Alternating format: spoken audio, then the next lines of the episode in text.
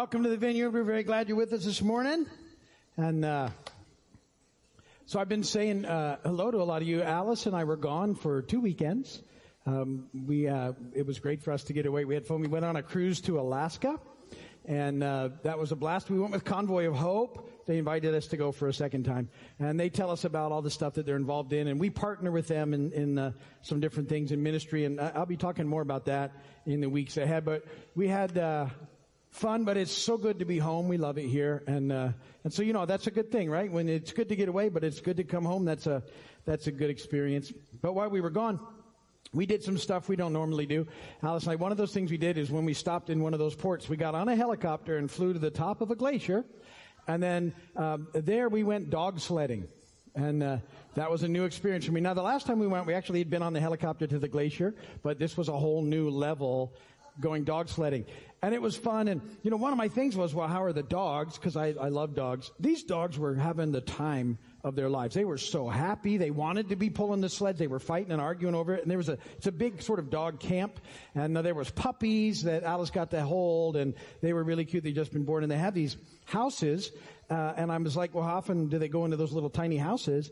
And the, the, the uh, people that take care of them say they never go in there. They spend all their time on the roof, even when it's really, really cold. They like it. They're bred for, that's cold, so go figure all of that. But they have it set up through this dog sled. So there's somebody actually running the dog sled, but they have this extra kind of thing in the back where you can stand up and it feels like you're, you're the musher, you know, you're running the dog sled, you're, you're hanging on and, and, uh, uh, it was very cool. And, and so even though you're not really doing anything, you get the experience. But Alice and I both got to do that. And then we were teasing this whole trip when we would do something we hadn't, well, I'm a musher now. I'm a, I'm a dog sledder.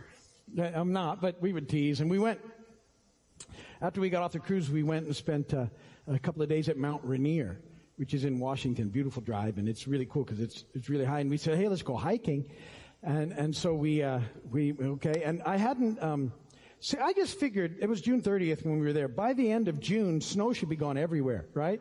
Not in Mount Rainier. So there's still lots of snow uh, when you get up there, and we wanted to go hiking, and we there was this trail that said this is an easy trail, and I said, well, that sounds like the right trail for us. And uh, we were decked out in our hiking gear, which was sneakers, and I had a stick, uh, and she didn't even have a stick, and uh, we started to go up this trail and it started out okay, but uh, up, up a little ways further, because it, it, was, the trail was sort of blacktop, but then there was snow over it. And then it was icy snow. And, and it's getting harder to go up. And these people are coming by us and these, they have these full backpacks and this full clothing and they have chains on their shoes, boots, and these poles with, with, you know, spikes in them. And, and I, I think, hey, I don't think we have the right gear for this. Cause we're starting to slip down and everything. And, it's, it's sort of that, uh, look, Alice uh, told me, you know, it's sort of that thing when you live down here and you go to the beach and you see somebody from up north who's on the beach and who's already like 10 shades of red and you want to go, get off the beach!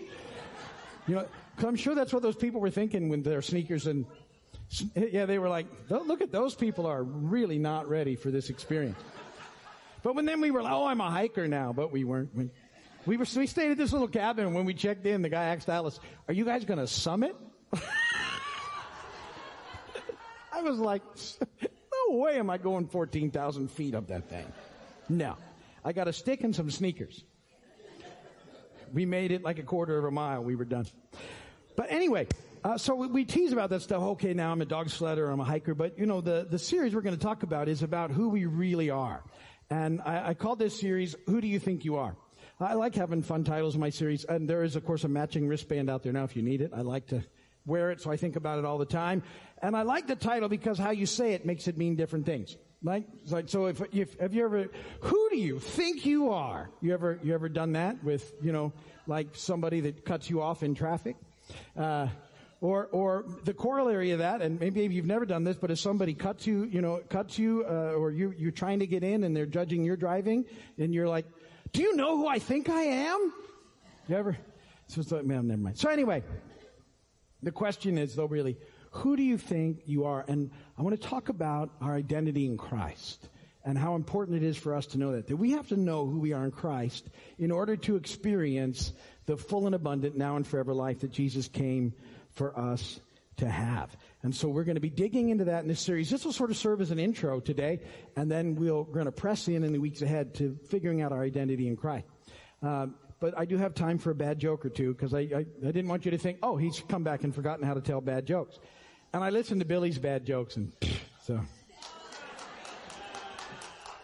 I listened online. Billy does great, doesn't he? Billy and Angie and the, the whole staff here. We're so blessed with everybody, but uh, he did a great job. So a mime breaks his left arm in a bar fight and he gets arrested. But he still has the right to remain silent. Pretty good, huh? So, okay.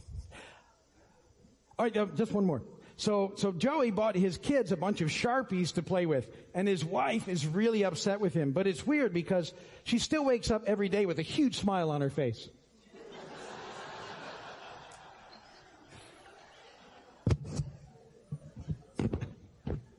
Sorry. I love that.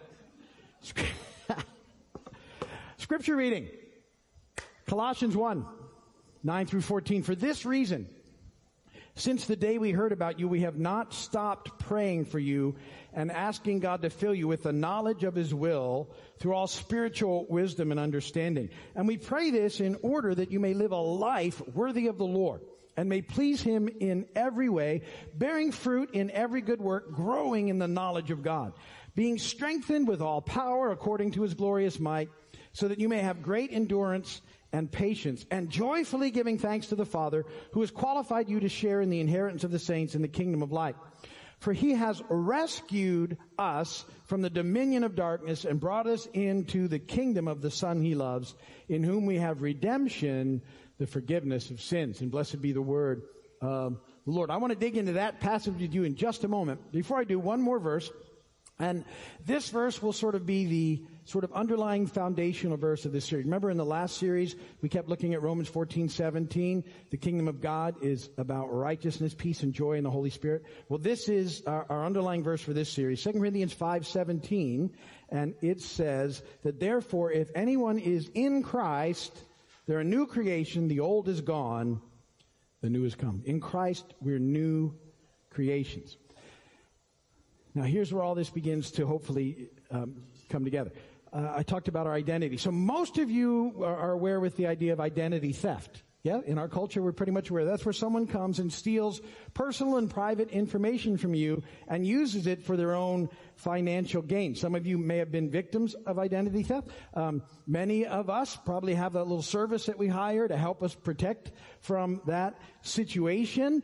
Uh, and we may think, well, this idea of identity theft is fairly new, but we have an enemy who's been craftily using identity theft for a couple of thousand years. And what he wants to do is, is steal your identity in Christ. He doesn't want you to know who you really are and how that impacts your life. So he tries to lie to you and, and keep you stuck in places that, that God has already taken you into and set you free from. And so we're new creations. Now we don't always feel like new creations and that's where we struggle. But over the last two series, we've been talking about this idea of living in tension. And I've introduced that so to, to, get to this point so that we can grasp the concept. We tend to think of things sort of we're either here or we're here. But the Bible helps us to understand that we're living in tension. The spiritual life is life in tension, which means that there can be more than one thing happening at the same time. We use to illustrate that the very idea of the kingdom of God and that, that Jesus has come the first time and he's going to come back a second time. And when he came, he inaugurated the kingdom. When he returns, he's going to consummate the kingdom. But the kingdom is here at some point. It's just not fully here yet. We live in a tension we call the now and the not yet. And we need to embrace that tension. It explains a lot of things. I, have uh, in every series pretty much I give you the idea of salvation. We're always talking about how important it is to come to know Jesus and the gospel and responding to the good news. But when we, we come and believe on the Lord Jesus in faith, we're saved. Salvation. But there's parts to salvation. And so when you first come and you get saved, that's justification. And, and I'd like you to remember that. That's really important. And the way to remember that is just as if I'd never sinned. That when you come and give your life to Jesus uh, in faith and accept Him as Lord and Savior, that God chooses then to see you in the perfection of His Son. He's relating to you on the perfection of His Son, just as if you'd never sinned. It's one of the most amazing concepts for us to get our get our eyes, you know, hands around and, and go, wow, because it's life changing. So we're saved. At the same time, when that happens, the Holy Spirit comes and dwells in us, and the process is called sanctification, and part of salvation is we're being saved. So we're saved, don't get me wrong, but we're also being saved. The Holy Spirit has come, and He's uh, empowering us to continue to grow and to change over time until such point in time when we go to be with Jesus, or He comes to get us, whatever that looks like, and then we are at glorification and that has a future thing that's coming, right? So we're saved and we're being saved and we will be saved. That's all in the idea of salvation and you need to hang into the tension to understand what's going on. And it clears up a lot of issues in scripture when you realize that when they're talking about salvation, it has these different sort of ideas going on with it. So I want you to hang on to that tension the entire time that we talk through this series. Now let's get back to the passage of scripture uh, to sort of uh, that we read in our scripture reading to sort of start this whole thing. So, uh, and Paul is praying for the church in Colossae. These are people; they're his friends that he's led to Jesus, and he's praying for them. And and so, point number one is about doing God's will. And he starts his prayer and he says, "Listen, I'm I'm praying is that you'll you'll get God's will in your life.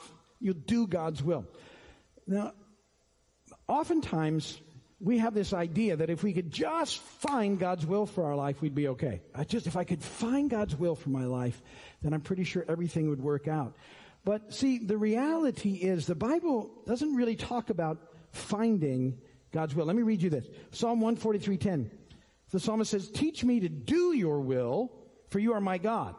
May your good spirit lead me on level ground. See, it's, it's not really a matter of finding God's will, it's a matter of doing it. And when people ask me about the will of God, they, well, you know, what, what's that all about? Uh, this is what I always say. If you've been here for any period of time, you've heard me say it, that, that God's will is, is living by doing the next right thing. Thank you so much. Good. And there's a wristband for that too back there. All right. So anyway, I know I'm funny that way. Living by doing the next right thing. Well, then people say, well, how do I do that? And I said, listen, here's, here's all I know about that is that that's why it's so important that you spend time reading this book and praying. Because what you want to do is, is know what's in here and you want to yield to the Holy Spirit in your life. That that's what this is all about. And, and so there's things in this book that God says about who He is and about who we are in Him and about how we're to relate to one another. And if you don't know those things, it doesn't mean you're a bad person. It, it just means you, you miss out on the full and abundant life that He's created for us to have and that he's made possible for us by all he's done on the cross. And so we're going to look at some things over the next few weeks in here about who we are and they're life changing. And what they help us do, in this point number two, is they help us to live lives that please God.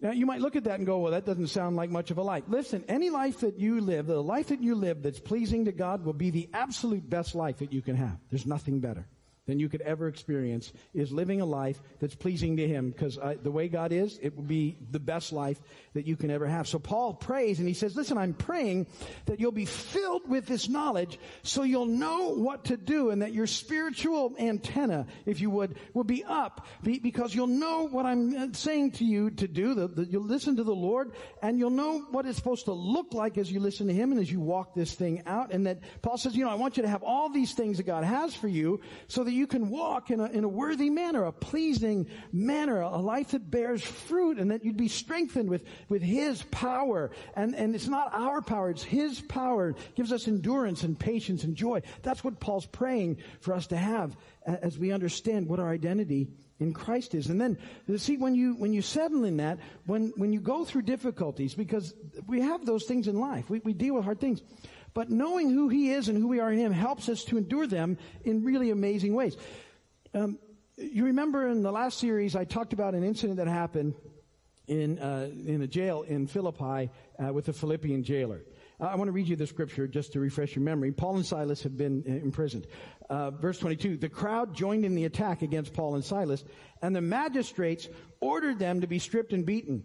After they had been severely flogged, they were thrown into prison, and the jailer was commanded to guard them carefully. Upon receiving such orders, he put them in the inner cell fastened their feet in the stocks. About midnight, Paul and Silas were praying and singing hymns to God, and the other prisoners were listening to them. Suddenly, there was such a violent earthquake that the foundation of the prison were shaken. At once, all the prison doors flew open and everybody's chains came loose. And the jailer woke up, and when he saw the prison doors open, he drew his sword. He was about to kill himself because he thought the prisoners had escaped. But Paul shouted, Don't harm yourself, we're all here. And the jailer called for lights, rushed in, and fell trembling before Paul and Silas. And he then brought them out and said, Sirs, what must I do to be saved? And they replied, Believe in the Lord Jesus, and you will be saved, you and your household. Now, this is an amazing story. So just so you're, you're catching all that's going on, Paul and Silas are arrested for preaching the gospel, doing what God has called them to do. They're arrested. Not only are they arrested, they are beaten, they're flogged. And then they're taken to the inner cell and they're put in stocks. And so here's what I always think about when that happens. Uh, and, and maybe you're different than me, but, but if I had just been arrested and beaten and flogged and in stocks for doing the things that I thought God would want me to do, my discussion with God might be something along the lines of, seriously? what? N- maybe you're better than that, but not, it, really? But Paul and Silas, start to pray and they start to sing praise songs. Can you imagine? And they're just praising God. And the Spirit of God's moving in the entire jail, right? And all the other prisoners, bunch of criminals in there, they're all listening because they know what's going on. They know the depth of the story. They know that these guys have been beaten. And they're listening. And all of a sudden there's an earthquake, not your normal sort of earthquake. Maybe it's God because all of a sudden all the doors pop open and all the chains come off. Not many earthquakes cause those results. And the jailer wakes up and he's ready to kill himself because he's responsible for all these prisoners. But all these prisoners stay in their cells. Now listen, the, the writer of, of Acts, Luke, he's, he's building this point up because if you were, prisoners, if they're in jail and the, suddenly the doors are open and the chains are free, they're going on the run. They're, they're not hanging around. They're not waiting to see. They're on, they're lambing it. Out. Well, none of them leave. And, and because God's doing something through Paul and Silas. Something's going on and they, they're not leaving. And when the jailer comes in and he sees everybody's still there, and he, he, you know what he said? I, I want in on whatever this is. I don't know exactly what this is. All I know is I want in. What do I got to do? Paul said, just believe on the Lord Jesus and you're in. You and your household. Come on, that's how you do it. See, they, their lives were so abundant, even in the midst of what they were going through, that it was impacting the people around them significantly. And that's what happens when we sort of get our identity in Him. The other thing we're going to talk about in this series is the inheritance of the saints. Point number three. Colossians 1.12. Giving thanks to the Father who has qualified you to share in the inheritance of the saints in the kingdom of light.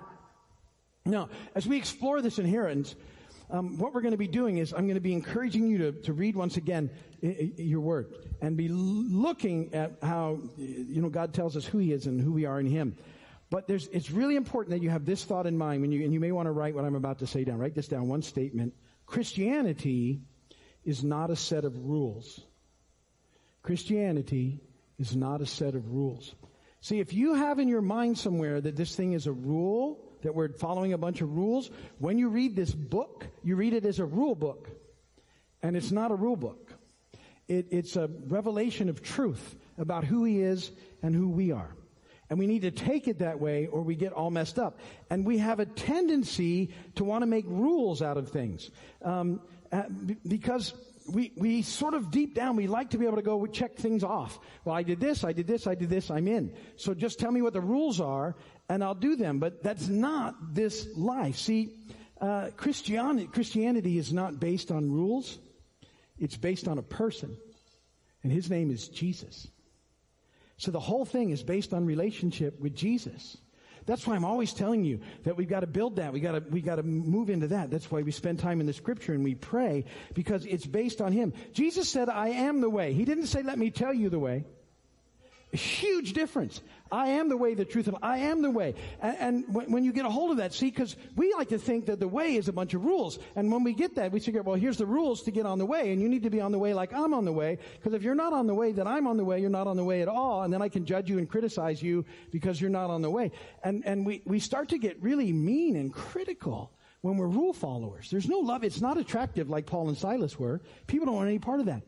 But, but when you realize that this is based on your relationship, what it does is it causes you to want to continue to press in into your relationship. You don't, you're not going to satisfy, well, I got the rules knocked out and I'm good. No, we're always pressing into who Jesus is so that we know him more than more and that we're growing in that idea. See, the, it, it's, it's, it's about this process of yielding to the Spirit. Um, it, it's not something, Christianity is not something that you and I attain by right living. It's based on what Jesus did for us, and right living is what comes out of that relationship. And so it's so important that we read it and we, because if you read it and it's, oh, it talks about holiness. Oh, I, I gotta be holy. Here's the thing. In Christ, because you've been saved, you already are holy. Oh, it talks about righteousness. I gotta get right. Well, in Christ, you already are righteous. Oh, I want to earn the favor of God. You already have the favor of God.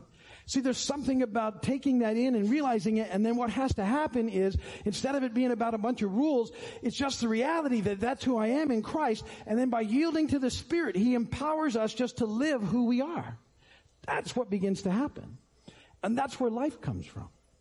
So it, it changes everything. The dynamic changes completely. And so, so don't read it as a rule book. It's a revelation of truth.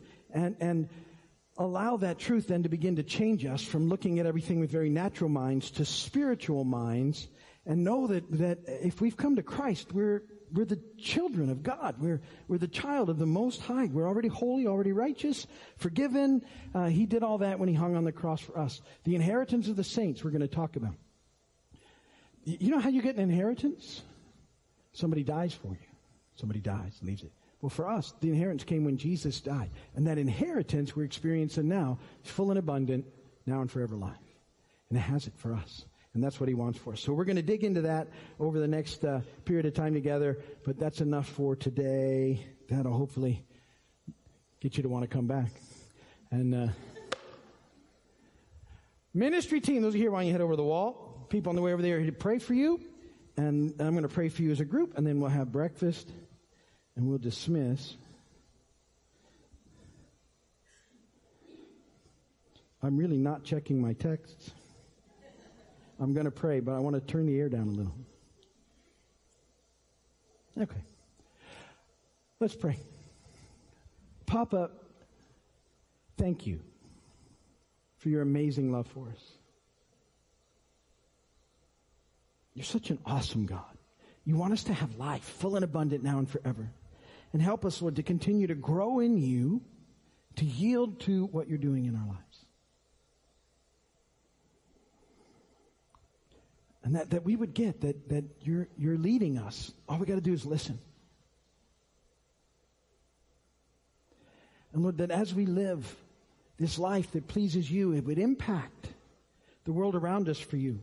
Lord, that you would bring renewal, revival, and breakthrough to this area, that hundreds and thousands of people would come to know you as their Lord and Savior.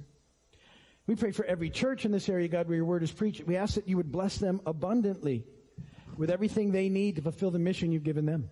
We ask for your continued abundant blessing on us, God, to fulfill the mission you've given us of one more. Just one more lost child back to you, Dad. Just one more. Thank you so much for including us in your story here in this time and place. You're such an awesome God.